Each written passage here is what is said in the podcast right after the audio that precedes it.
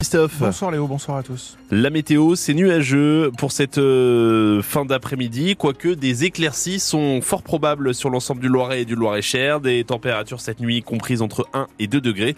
Et puis demain, on se réveille avec les euh, brouillards, brouillards qui va laisser place à un temps couvert et quelques timides éclaircies attendues en toute fin de journée de mardi, 10 à 11 degrés au meilleur de la journée.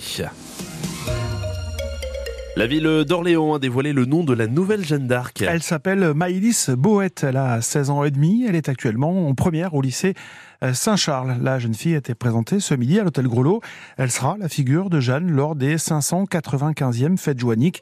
Elle a été choisie, Patricia Pourez, parmi huit candidates. À la fois très souriante et réservée, Maïlis a encore du mal à réaliser que l'aventure joannique a démarré. Quand on lui demande si elle est fière d'avoir été retenue parmi huit candidates, elle répond tout en modestie. Moi, je sais que c'est la deuxième année déjà que je me présentais et j'ai essayé de mettre vraiment tout mon cœur dans la démarche, dans le dossier. Et donc après, je pense que chacune des filles euh, qui se sont présentées euh, était aussi euh, forte dans leurs convictions et elles le méritaient toutes. Là où Maïlis a marqué des points, c'est dans sa lettre de motivation, explique Bénédicte Baranger, la présidente de l'association Orléans Jeanne d'Arc. On a compris qu'il y avait une dimension, une ouverture qui était intéressante, un rayonnement qui lui est personnel aussi dans son courrier, dans la façon d'exprimer ce qu'elle ressent de Jeanne d'Arc et qui était, comme on la voit, joyeuse. Il s'agit surtout d'un engagement personnel. Maïlis n'a pas été poussée par ses parents, sa maman Isabelle Bouette. On a fait plein de fêtes de Jeanne d'Arc, donc je pense qu'il y a beaucoup de petites filles qui rêvent de voilà la, Jeanne qui est à cheval et un jour d'être à cheval aussi.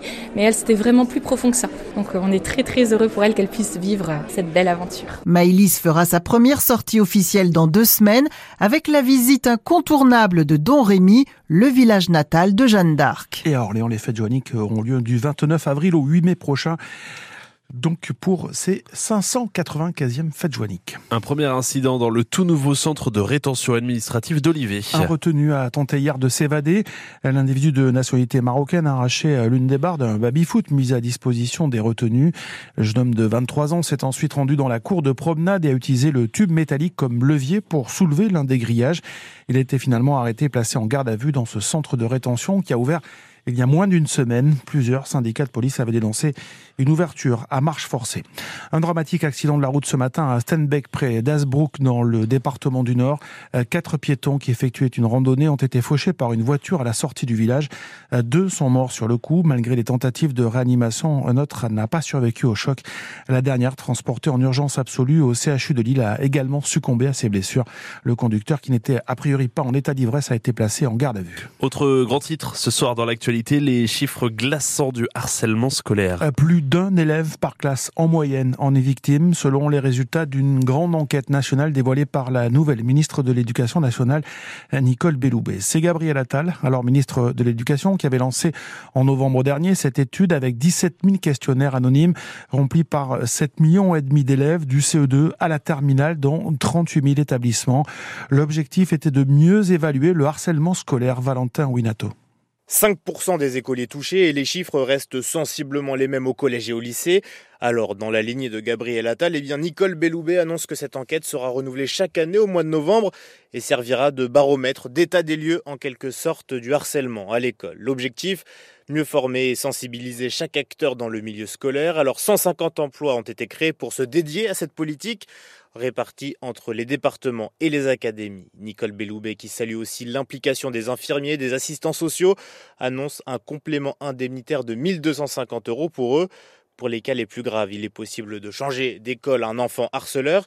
Et depuis septembre, 35 élèves ont déjà été changés d'école pour des faits de harcèlement, justement. Cela fait un moment que le gouvernement en fait une priorité, notamment après la gestion du cas de Nicolas, 15 ans.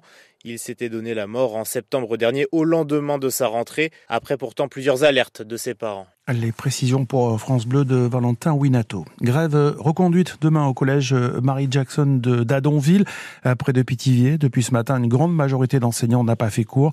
Ils dénoncent la fermeture possible de deux classes à la rentrée prochaine et réclament également la création d'un poste de principal adjoint et d'une infirmière Un projet de loi concernant Mayotte sera déposé avant l'été, annonce faite par Gérald Darmanin. Après s'être rendu hier sur place, le ministre de l'Intérieur, avec à ses côtés Marie Guévenoux, déléguée aux Outre-mer, a rencontré aujourd'hui le président Emmanuel Macron. Ce projet de loi ne concernera pas que les questions migratoires et la suppression du droit de sol sur l'île. La suppression qui devra faire l'objet d'un examen par les parlementaires réunis à Versailles pour modifier la Constitution. Un département français le plus pauvre de France, Mayotte est également paralysé depuis le 22 janvier dernier par des blocages et des barrages routiers installés par des collectifs citoyens qui protestent contre l'insécurité et l'immigration incontrôlée. À retenir également ce soir la colère des infirmières et infirmiers libéraux. Un collectif a appelé aujourd'hui à des opérations escargots autour de plusieurs grandes villes de France. Ça a été le cas notamment à Marseille, Gap, Bayonne, euh, Bordeaux ou bien encore Dijon. Ils réclament une revalorisation de leurs actes dont la dernière remonte à 15 ans. Le collectif appelle tous les infirmiers libéraux de France à une manifestation le 17 février prochain. La région Centre-Val de Loire accueillera-t-elle des EPR Ces nouveaux réacteurs de forte puissance sur lesquels compte le gouvernement pour relancer l'énergie nucléaire en France. Actuellement, il n'en existe qu'un à Flamanville, dans la Manche, qui doit entrer en service dans les prochains mois, avec tout de même 12 ans de retard sur le calendrier initialement prévu. Six autres euh, nouvelles générations doivent être construites d'ici 2035 et huit supplémentaires sont désormais envisagées. Les centrales de Belleville-sur-Loire et de Dampierre-en-Burly sont d'ores et déjà sur les rangs, euh, de quoi attiser des rivalités chez les élus du Loir et François Guéraud. Jackie Eke fait partie des élus loiretains qui soutiennent la candidature de Belleville pour accueillir des EPR, Belleville plutôt que Dampierre, une évidence pour le maire de Beaulieu-sur-Loire. Pour nous, c'est un enjeu d'avenir très important, oui, parce qu'on est une commune limitrophe de Belleville et le développement de la centrale sur Belleville va nous amener des retombées économiques importantes. Notre commune peut accueillir encore des familles. On va faire tout dans les années qui viennent pour faire un nouveau lotissement. On n'est pas contre Dampierre, on veut surtout pas rentrer dans une guerre entre les deux centrales. Hein. C'est pas du tout dans notre objectif. La centrale nucléaire de Belleville était prévue pour une capacité de 4 réacteurs, mais seulement deux ont en fait été construits.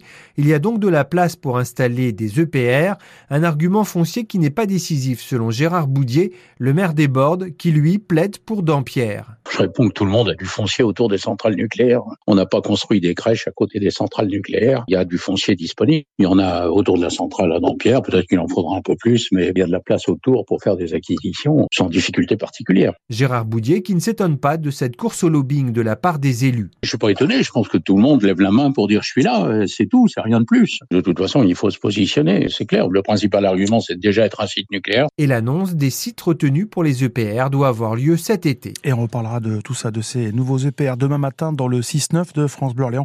Francis Kamal, le maire de Gien, sera l'invité du 8-15. Et puis du foot ce soir au Stade de la Source. L'USO accueille Rouen. C'est un match décalé de la 20e journée de National. Rouen, récent tombeur de Monaco, est qualifié pour les quarts de finale de la Coupe de France. Le coup d'envoi est à 19h30 au Stade de la Source.